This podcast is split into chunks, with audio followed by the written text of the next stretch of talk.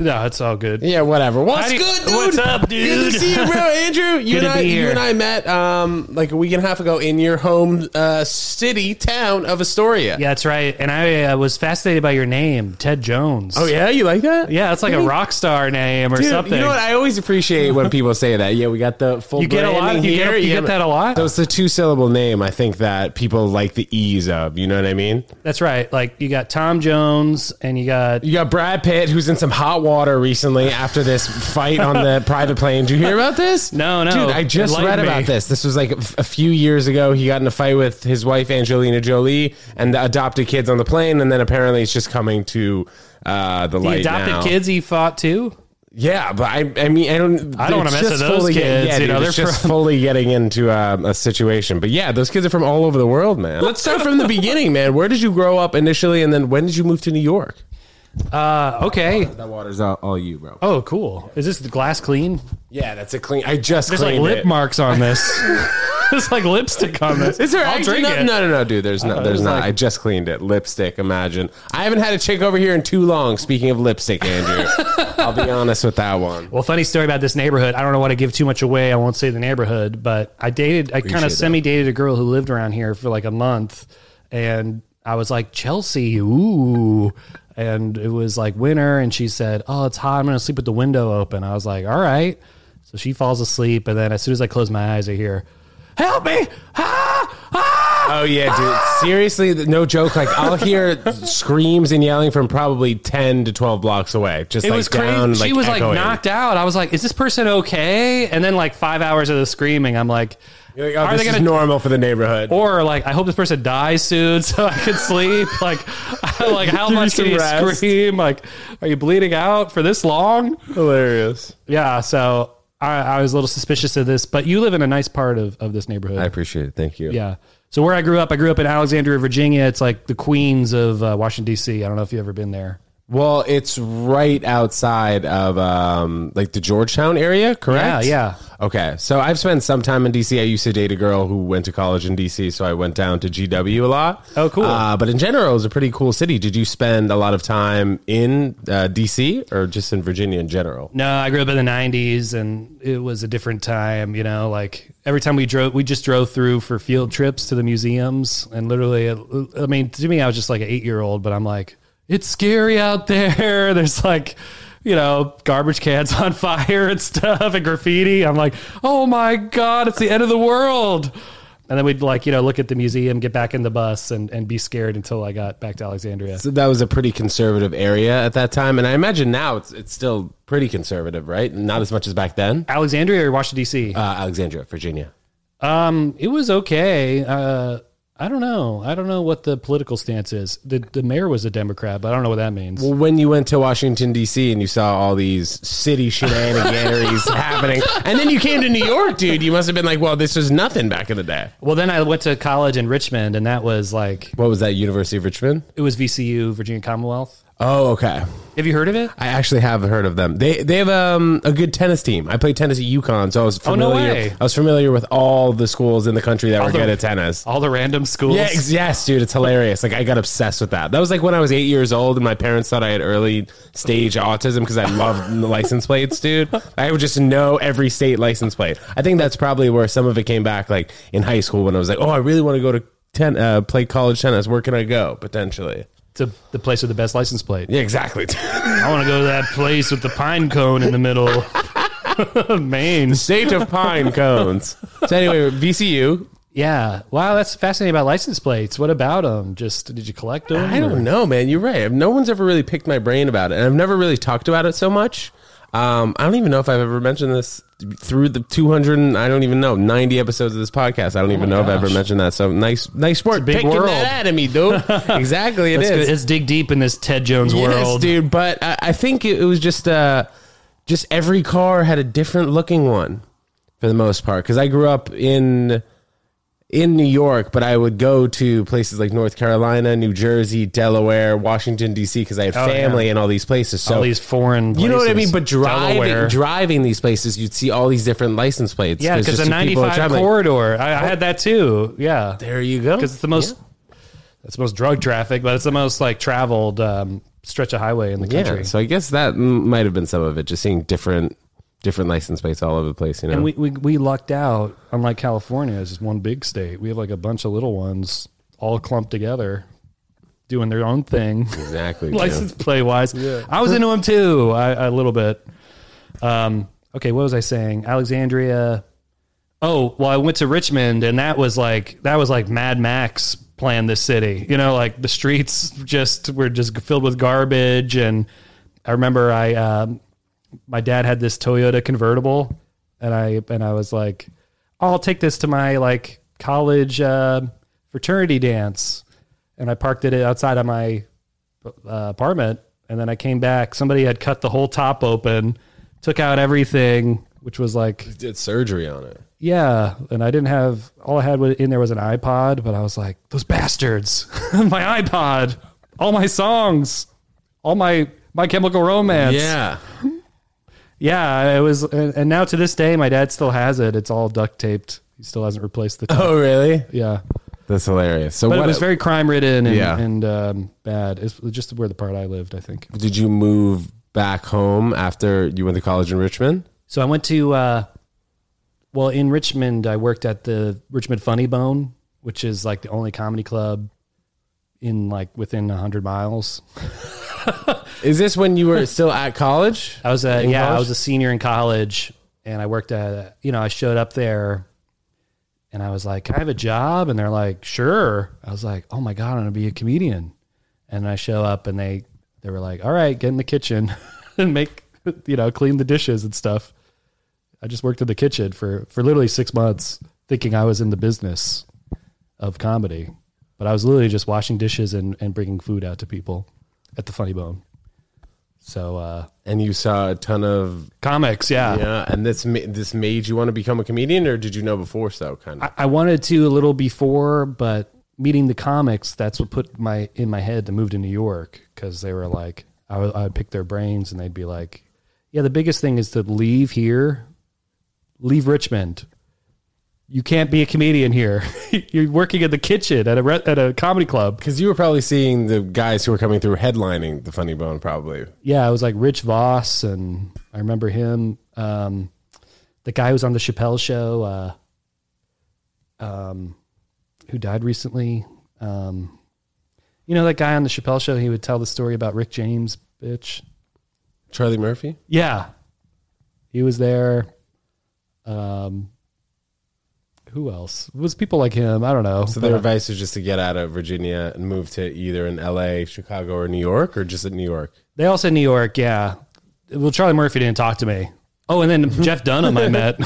oh, was he doing puppet stuff at that time, or was yeah, he he big stand-up? puppet, big What year was this? This was like uh 2004. So this might have been like the heyday of his like puppet tree stuff. Like he was, Dude, uh, yeah, he sold was out every show. doing that. Oh wow, Yeah, and I remember I was like, I can't wait to meet him. And after the weekend of shows, he sold out every every one. I walked up and I'm like, "Hey, Mr. Dunham!" I had like nacho cheese all over my uniform. and then this other guy that worked in the kitchen with me, he, he walked up next to me and he and he goes, "Yo, man, let me play with your puppets."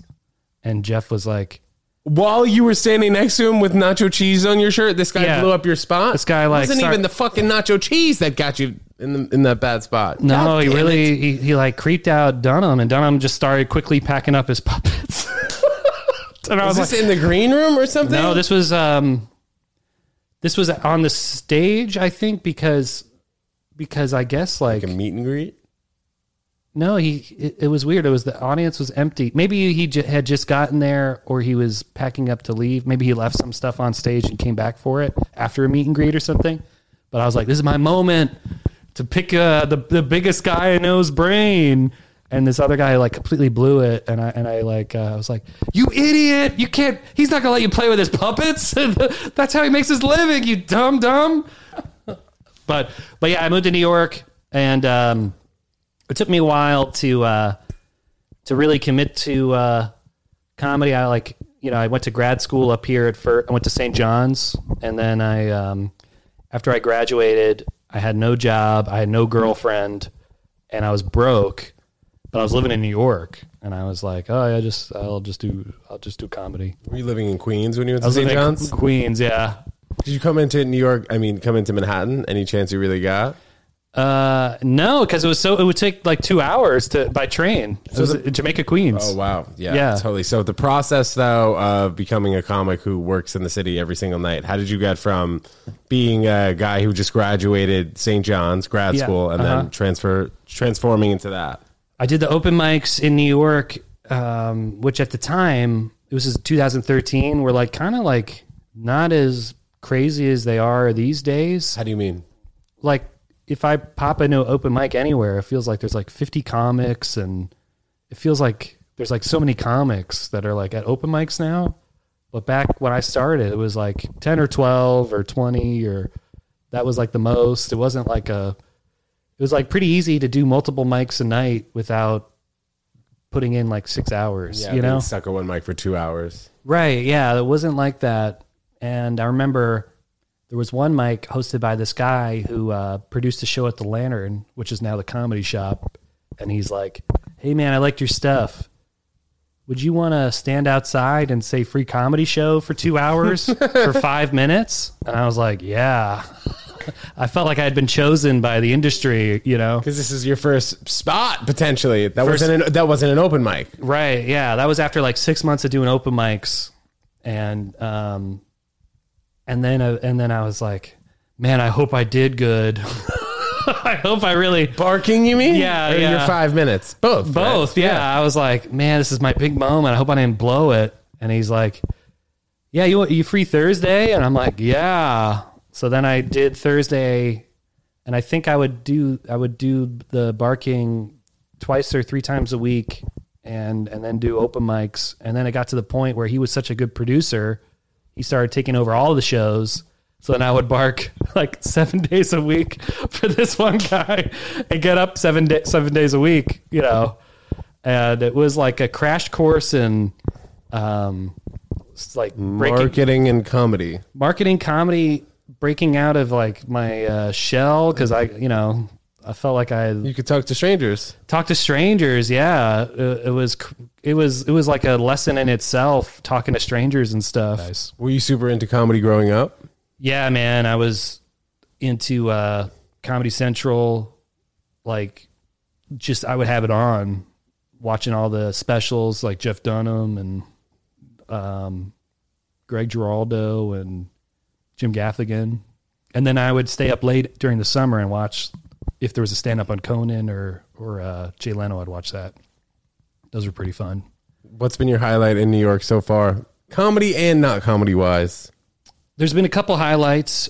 Um, the first big one was I did the one of the first roast battles in New York City in like 2016. Uh, where was that? It was at the old stand that was on 24th Street, and Oh, 19th Street, right? Oh, yeah, The- 19th the New York Street. Comedy Club is you referring to. yeah, my bad. Yeah, good. yeah, exactly. It was on 19th Street. The I was doing a roast battle with uh, Foley because we were like, oh, we make fun of each other anyway. Might as well Go on stage and do it. go on stage and do it. That's hilarious, dude. And and I How many was- years of, were you guys into comedy when you guys were doing roast battles like that? I was like three years in, but he was uh, like 10 years in or something. He started comedy like in the 80s or something. Um, but I was, but that was my idea, like thinking because uh, we produced a show there at the stand too, me, Foley, and Kevin, and and Tommy Cassidy and, and Chris Cotton. And so we were on like the email list with the booker. So he sent an email list to everyone, every comic that he knew, saying we're starting this new show called Roast Battle. Who's interested? And I and I texted Foley. I'm like, we should do it. And there had been no roast battle there at all. There had been no clips online at all. So all I had to do to prep was like watching like um, the roast of like Donald Trump I remember that. Yeah, yeah. like I literally watched that whole thing because it was like free on YouTube for Yeah. some reason, and I would just be like, So okay, that's just how you structured everything? yeah, yeah, Yeah. I'd structure everything. It was like set a punchline or a misdirect where you think it's going to be a compliment, but it's an insult. Yes. So I was, I was just like, okay, I, I literally like focused on it for like two weeks of writing all this stuff. Everybody I saw, I'd, I'd run the jokes by and just to see if they made sense or worked. So I, I like focused on it for like two weeks. And then back then it was uh, three rounds of, of roasting. You had to have like some ridiculous amount of jokes. Uh, I can't even remember what the structure was, but it was like it felt like an eternity. There'd be only like three roast battles a night, and it'd be like an hour and a half show. So I wrote so many jokes, and I show up to the to the stand like I'm sweating. I'm like, oh my god, I'm gonna blow it. It's never done something like this. And Foley is literally like, he he would start writing jokes there. He didn't prepare at all. That's hilarious. All right, maybe he prepared a little bit, but nowhere as near the level I did. And um, and we're we're second on the lineup, and the first two comics are uh, Chris Scopo and this guy who since quit comedy. His name was Deepu Gill was his last name, I think. And they bombed. They like got no laughs, and the hosts or the judges tore them apart. They were like, "You should kill yourself. You suck." like Ari Shaffir literally told Deepu he should hang himself, and and like Foley and I look at each other. We're like, "Oh my god, this is like an ambush. They're gonna tear us apart. We're gonna look stupid." Uh, and we both got like super scared. And then after the judges like finished tearing apart these two guys, they called us up, and I can't remember who went first, either me or Foley, but whatever we said, I immediately got a big laugh, and I was like, "Oh my god." This is going to be okay, you know? And uh, we kind of like lost steam. We did like the three rounds, the last couple jokes. Clearly, like we ran out of jokes. We just kind of like did our best and it kind of like uh, got mediocre. But the judges were like, wow, that was great. I, we, were, we were expecting another deep Deepu. And, uh, and, um, and I had won. I beat Foley, which, you know, he didn't really work hard on him. So, but I was like, oh my God. And, and we walk off stage, everyone's like grabbing our arm, like, you, you know, you should do my show and all this stuff. And, uh, and I literally like, I couldn't sleep. I was like so excited th- that I overcome came this like weird comedy challenge. And then I got It's like a breakthrough moment for you. You feel like? yeah, it was like a like a confidence boost, and then also I got a text on my phone from a number I didn't recognize the next morning, and it said, "Are you available tonight?" or something, and it was uh, the Booker of the Stand. I got passed at the stand from the from that roast battle, so I was like, "Wow, it's the best night of my life." I don't know. Up to that point, it was pretty cool. And then life wise in New York, you you have a girlfriend in New York that you live with? I have a good. I don't live with her, but we started dating um, like um, in uh, February, and things are good. We don't live together, but we both got out of relationships. Um, she lived with a guy for like years, and I lived with a girl for like two years. So we're kind of like excited, still happy. I feel like that's got to be the best situation to be in. Like, I mean, you're with a girl. You guys are both, you know, very cautious about moving in with each other too quick because you both have had experiences where it maybe Yeah. didn't go so great. You know? Did you, You know- guys meet on an app? yeah, we met on Bumble. Oh, nice, man. I don't. I I, ha- I don't have Bumble on my phone, but when I had it, I didn't have so much success with it. In general, I don't really have so much success with dating apps. But I feel like it's like every other person has a lot of success with dating apps. Either has met their girlfriend or maybe has had girlfriends or guy friends or boyfriends in the past from it, I suppose. Well, Bumble's the only one that's not owned by the Match people. Like Match owns Tinder. They own. Uh, they might own Hinge. too. Really? Yeah. So I feel like it's kind of like this corporate umbrella. owned. yeah, That's but also like they want profit. They have shareholders, so they want to like not really get you a match that is It's keep you meaningful. swiping, but Hinge has a, a slogan. They're like the app that's meant to be deleted, which I can't Oh, really? see. It's BS. Yeah, that's like the slogan they came out. That's with. good marketing. Yeah. Yeah, but I feel like it's not. That's I like still uh, have it. Yeah, what what's the equivalent of that in another world? the food that's meant to be eaten. Yeah, something? literally anything. Yeah, you anything, literally yeah. put that on like outside of Panera Bread. Panera Bread, food that's meant to be eaten. gas that's meant to be Oh, what's put that? in And your then that's car. Arby's. It kind of sounds like that. We have the meats, but it's just a very very random, specific. I know, which I don't. I, I really don't like that. What kind of food do you eat, dude? Speaking of Arby's having the meats, bro. I eat Arby's. We'll go on a random uh, tangent. You don't actually eat Arby's. Oh yeah, man. There's one in Queens. yeah, Oh, that's the one you've been to? that's the one I used to live by. No way, bro. That's right off the LIE. Yeah, right? yeah, I used to Oh live my right God, there. That's hilarious. Dude. I've stopped there before to use the bathroom. Dude, no joke. I gained like living by that Arby's. Yeah. I, I seriously gained uh, maybe fifty pounds. I was literally fat, and I had no idea. Fifty pounds from this build right now. Yeah, like double chin. Whoa. Like Wait, so this was when stomach. you were at grad school? You were just like in the library all the time eating Arby's? eating Arby's or eating it after after school. I would stop at Arby's before I went home. What or- kind of sandwiches did you eat from there? Just the roast beef? I would eat the roast beef with cheddar, and then I would eat the curly fries. Oh man, Bro. dude, I was in a bad I used to eat McDonald's a lot, but I stopped and I'm vegan now. oh, good for you. Yeah, man. So eating those processed meats, though, I mean, I was going fast food places all the time, like Wendy's. I never got into Arby's. It was but so that gross. just that. No offense, that seemed like one of the more gnarly kind of places to me. I don't know why, but it was just like the amount of meat that they put on a sandwich. You put it with the mayo and the cheese. It's gross. Yeah, and uh, what drew you to there? Well, being I was so homesick when I first moved here. It was like my my southern embassy. Oh wow. It was like, oh yeah, I'm, I feel like a diplomat in this place. You know, like I know the ins and outs of Arby's because I grew up in Virginia. And can you walk there from where you live? yeah, but I didn't. I drove because I'm a fat piece of crap. So how did I would go how through long- the drive-thru. How long did it take you? Was it like over your two years or however many years you were at St. John's? Yeah, it was like two years of eating there nonstop. What actually did it for me is somebody was like, "Yeah, those pants uh, you're wearing, not Tight. yeah, they're really tight." And I was like, "What do you mean?" In my head, I thought I was skinny, and I looked and I looked down, and my lip, my gut was literally covering everything, and I'm like, "Oh my god, I'm fat."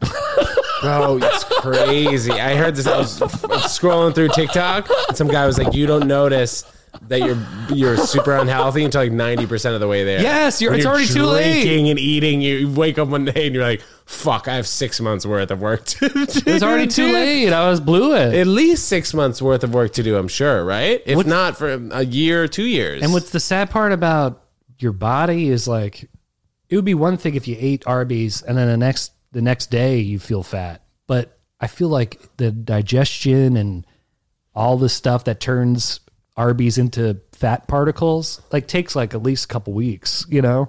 How do you mean? What do you mean?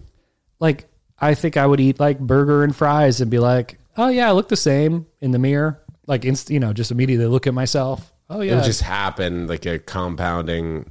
Yeah, I feel like there's like a Arby's fat delay. The situation. delay in eating bad to your body is maybe like a week or something. So Totally. by the time the week is over, you think you're invincible. Oh, I got the metabolism of a of a teenager. I'll eat more. Oh, that's interesting, man. Because I've, I, I mean, I've definitely had you know four or five day benders where I've eaten so much shit, and I've been like, oh, you know, I look fine, I'm good. Yeah, me and too. Then you keep adding, adding those days, and then Right. one day, like you know, day freaking forty or whatever, Yeah. eating like shit, not working out. You're like, fuck. You hit rock bottom, uh, or um, So what did your schedule kind of look like? Fat bot. What did your schedule look like when you were eating this much Arby's? And I was a piece of shit. I would sleep in, and You go to breakfast there? I don't know if they do breakfast, but I I wasn't waking up enough to to go to breakfast. Right, they weren't open for breakfast when you were out. Probably not. Yeah, I would usually like stop on the way to St. John's. I would get you know the lunch. Maybe I'd get the dinner too later.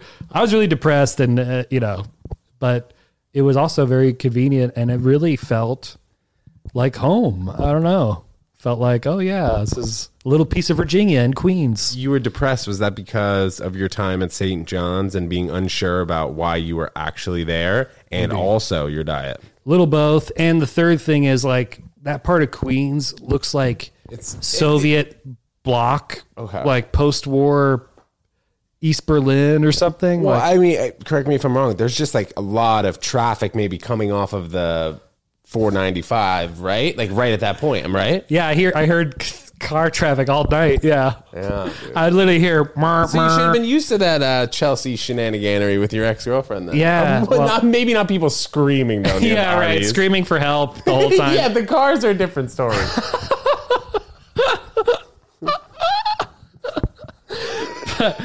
But yeah, yeah, the cars are a different story. Yeah, and I'd, I'd just be like, oh my god. Bro, how long did it take you to lose what fifty pounds? Well, I just like did. It was kind of by accident because I was, I moved away from the Arby's, and that helped a lot. Stop, dude. All it took was just to move your house in a few miles east or whatever. Yeah, I moved to Kew Gardens, and that wasn't by Arby's. And I was also like pretty poor, so I, I couldn't afford bread. I'd either have to choose between meat or bread at the grocery store. So I'd pick meat because I thought like the protein. So I accidentally did like the low carb diet without realizing it. My buddy, uh, this guy Alexis Guerreros, lost like a ton of weight. He's a comedian Yeah, too, and I'm like, "What's your secret, man?" And he just said intermittent fasting. And then me and my my other friends who were comedians at the time, we kind of all did it at once. What was And it like? Uh, fasting sixteen, eating eight. We yeah, I would stop eating around eight or nine, and then start eating around twelve or one.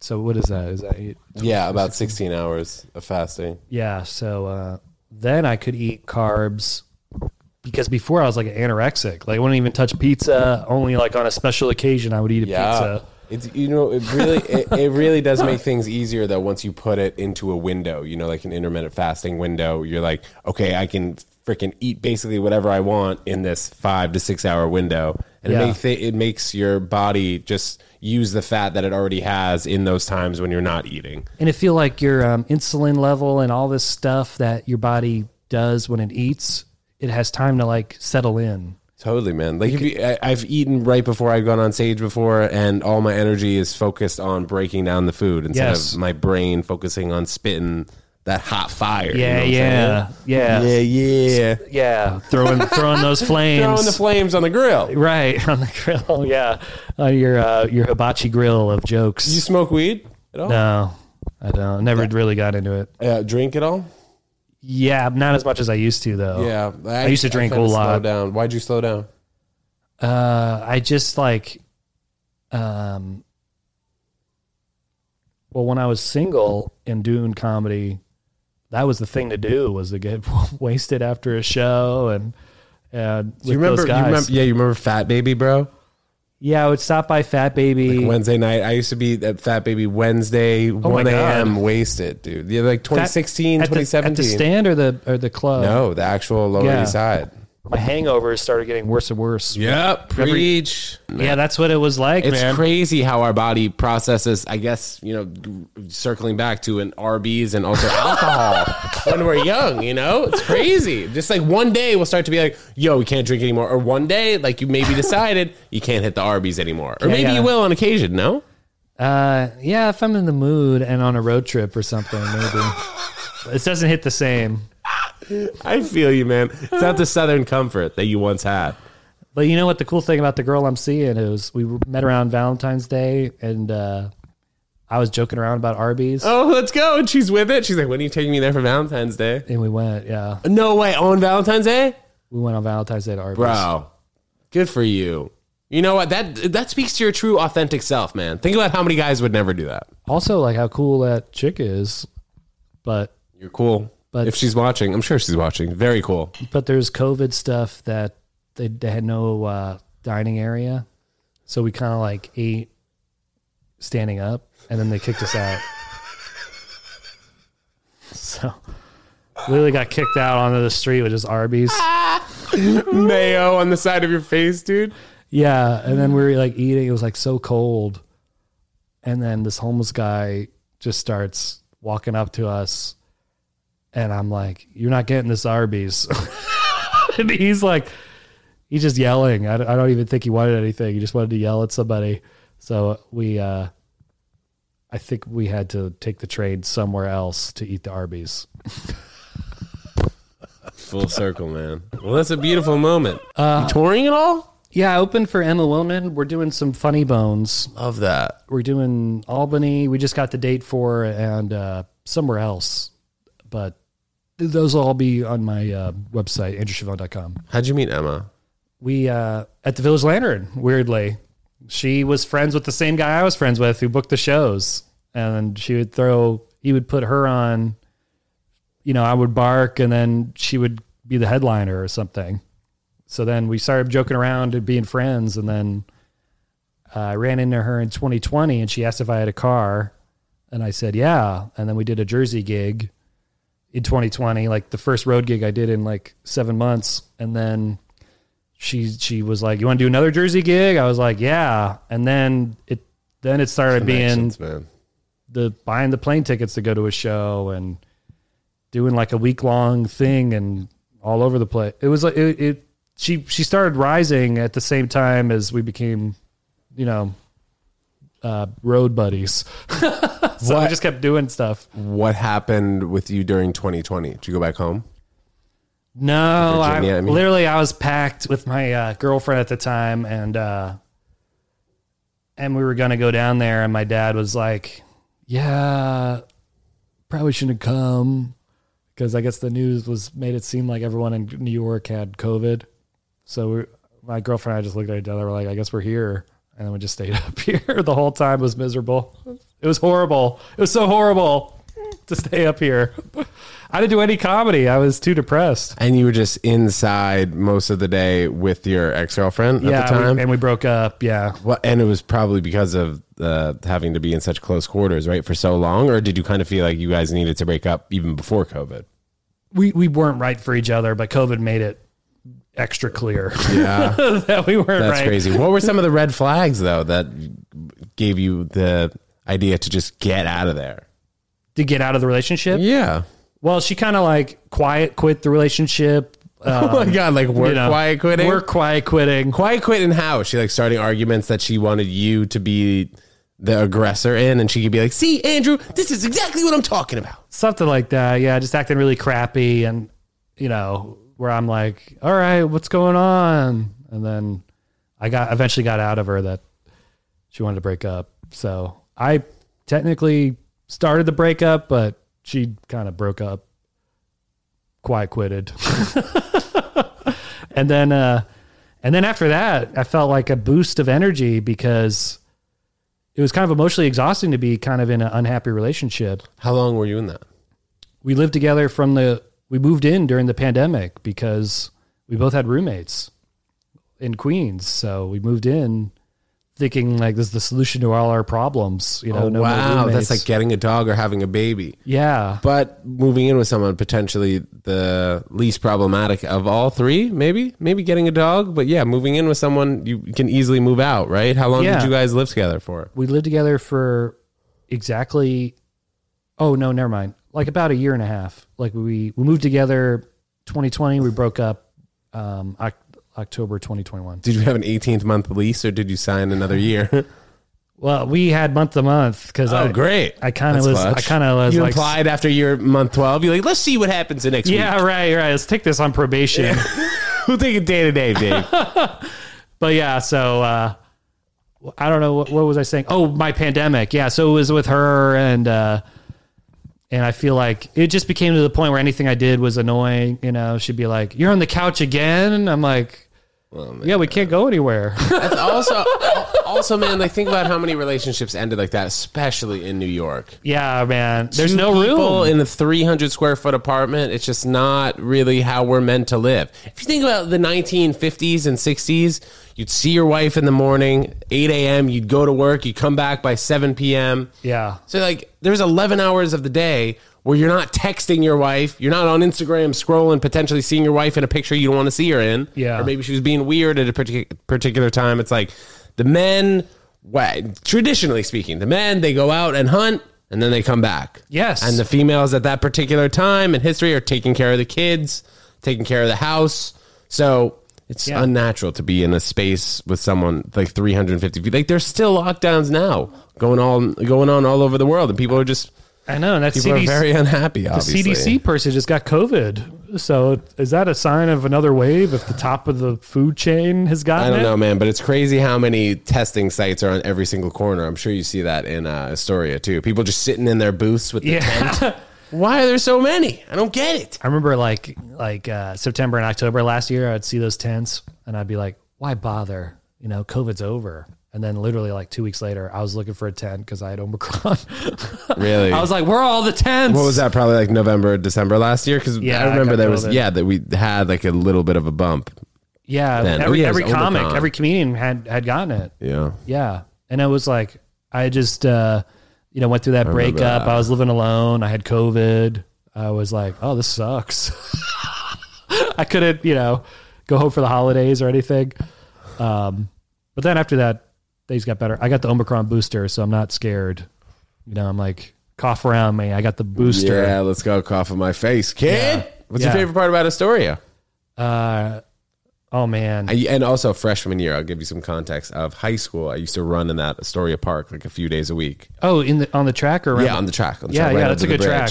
Yeah, they uh, turned it blue. I guess in the last few years, it used to be a red track, pretty dumpy, but now it's nice. Yeah, uh, a lot of people run there. It's like hard to get a, a lane now. Really? Yeah, it's like so many people. That, that makes sense because that's one of the main parks that's right on the water. It's beautiful there. Yeah, it's a pretty awesome place. Um, favorite part of Astoria is the neighborhood I live in is like surprisingly safe or something. I don't know, but for example, I drove my car yesterday to see my girlfriend, and I got in the car and all these lights on the dashboard lit up like uh sensor error and all this stuff and I was like, "Oh, what's going on?" When I got home, I looked it up and they're like, "Oh, your sensor's dirty." That's what the website said. I typed in like the make and model and what the error message was. Yeah. So I'm like, "Okay, I'll just clean it." And the video said where to clean it. And I put my hand to where it was and all I felt was a wire.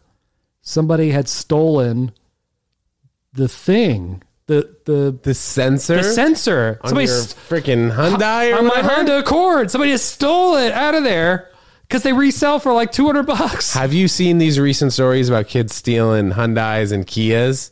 The the the emblem. No, the actual cars Oh, themselves. oh no. Yeah, I don't know, but I, I haven't heard of uh, this, these Honda Accord parts selling. But Yeah. yeah, dude, crazy car parts. I don't even understand how they sell for so much. It's so funny. And I park in Astoria, like literally, it's like garbage everywhere. I open the door, I step on a diaper. you know, like no car issues ever. You park on the street though, and you have to move it every couple days. yeah. Why do you find the need to have a car in New York? Uh, well, because I like one road stuff a little bit. and Totally. That's how I get in the city now. I drive, and uh, it's easier to get back. Really? I and you don't always mind find a spot Oh, usually. okay, all Yeah. right. That's um, enlightening to hear. People Yeah. sometimes the cars always swear and say that Manhattan is terrible for spots. It, it, it not at night for like around comedy time. It's pretty good. Like you can find a spot. Post rush hour. Yeah, like all the meters end at seven. So if you have an eight o'clock show, you could just park for free.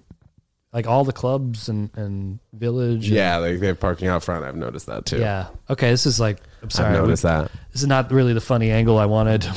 You want a funny angle? All right, dude, give us a bit. Give us a All bit. right. Give us an ending bit. All right. okay. uh You mean like a stand up bit? I don't know. Or what like a kind of combo bit. Combo bit.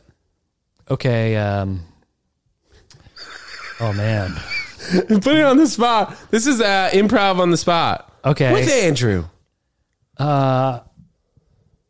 Fuck, crap. Or you know what? Or we can talk about something. Maybe you have something coming up, and I know we briefly talked about this, but maybe you have something coming up that you're pumped about. I know you have some shows with Emma Willmann. What about a stand up? What about a stand up joke? Uh, we could riff on.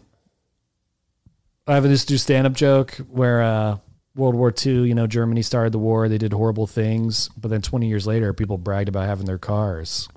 Isn't that weird? It's like now if we are like, you see this watch, Taliban. Are you jealous? Taliban makes this watch. Uh, or something. I don't know. What do you think? There's something there. There's something there. Yeah, that there's maybe, something there. Maybe Every like 20 years, the bad guy becomes the good guy. Theoretically, like Trump. Yeah. Trump is a Yeah, people Trump want might make cars. dude. Like people want Trump back in office. It's like we forget about how much of shenanigans he got. I mean, but that's pretty political. I don't know. What, Do you ever see again? Any, Say- I, you I was saying Trump coming back to be president. Everyone's about- saying that like we forgot that how annoying annoying he was in office when he was in office. people are already for, forgot about how bad it is I because think he's like so. censored off of Twitter. Like everyone, it's like out of sight, out of mind. Like I forgot everything about How do you him. feel about Elon on Twitter? Because I know you're a big Twitter guy. He, uh, Eight dollars a month for the verification. what's crazy to me is all the tweets of the people who already have a blue check mark. Like I've been trying to get a blue check mark for years, and uh, apparently there was accounts in 2016 that got blue check marks, but they were like white supremacists or something. Because you remember the the Charlotte, Charlottesville thing? I guess some of them had blue check marks, They got them after the Charlottesville thing. or they had them before or at the time. God. So Twitter was like, "That's it. No, we're getting our, we're we're not giving out any more, or something." Like there used to be a process where you could just validate yourself, and I feel like that one they're like, "All right, it looks bad that we're validating white supremacists, so we're not doing it anymore. We're not doing any check marks." And I, if you knew somebody or you had like a connection at Twitter, you could get it, but an average Joe, it was very hard. So How do you feel about the new model that he's talking about, though? well, all these people who have them are complaining. They're like, it's it's not fair. But I'm like, this at least it gives me a chance, you know, to get a blue one. I feel like it's a it's gonna suck to pay eight dollars a month, but at least you can um, have some cloud on the platform now. You know, I don't know. I feel like it's okay. It's like it just makes it a kind of a streamlined system at least than before, where you had no idea how to get one unless you. It was more privileged before Elon because you had to know somebody who who knew somebody. It was that's like a it was like a skull and bone society or something. Politics of Twitter. Yeah, the politics of the privileged or something. And now it, it feels like everyone can get it if they can cough up eight dollars a month or eight dollars a year. That's more equal. I feel like because anyone can get eight dollars. It's not that hard. meat or bread? That's the real question. Vegan meat or bread? Andrew Chavone. Thank you, Ted. You're the freaking Thank you, man. Thank you uh, to the world. Thank you so much for coming on the Ted Jones World Podcast, bro. We're gonna pop up your Instagram here through uh, CGI post production. So uh, shout it out, please. A Chavone or Adria Chavone on Instagram, A Chavone on Twitter. See you everybody and TikTok, Adria Chavone. Absolutely, guys. Thanks so much for tuning in, and we'll see you next time. Peace.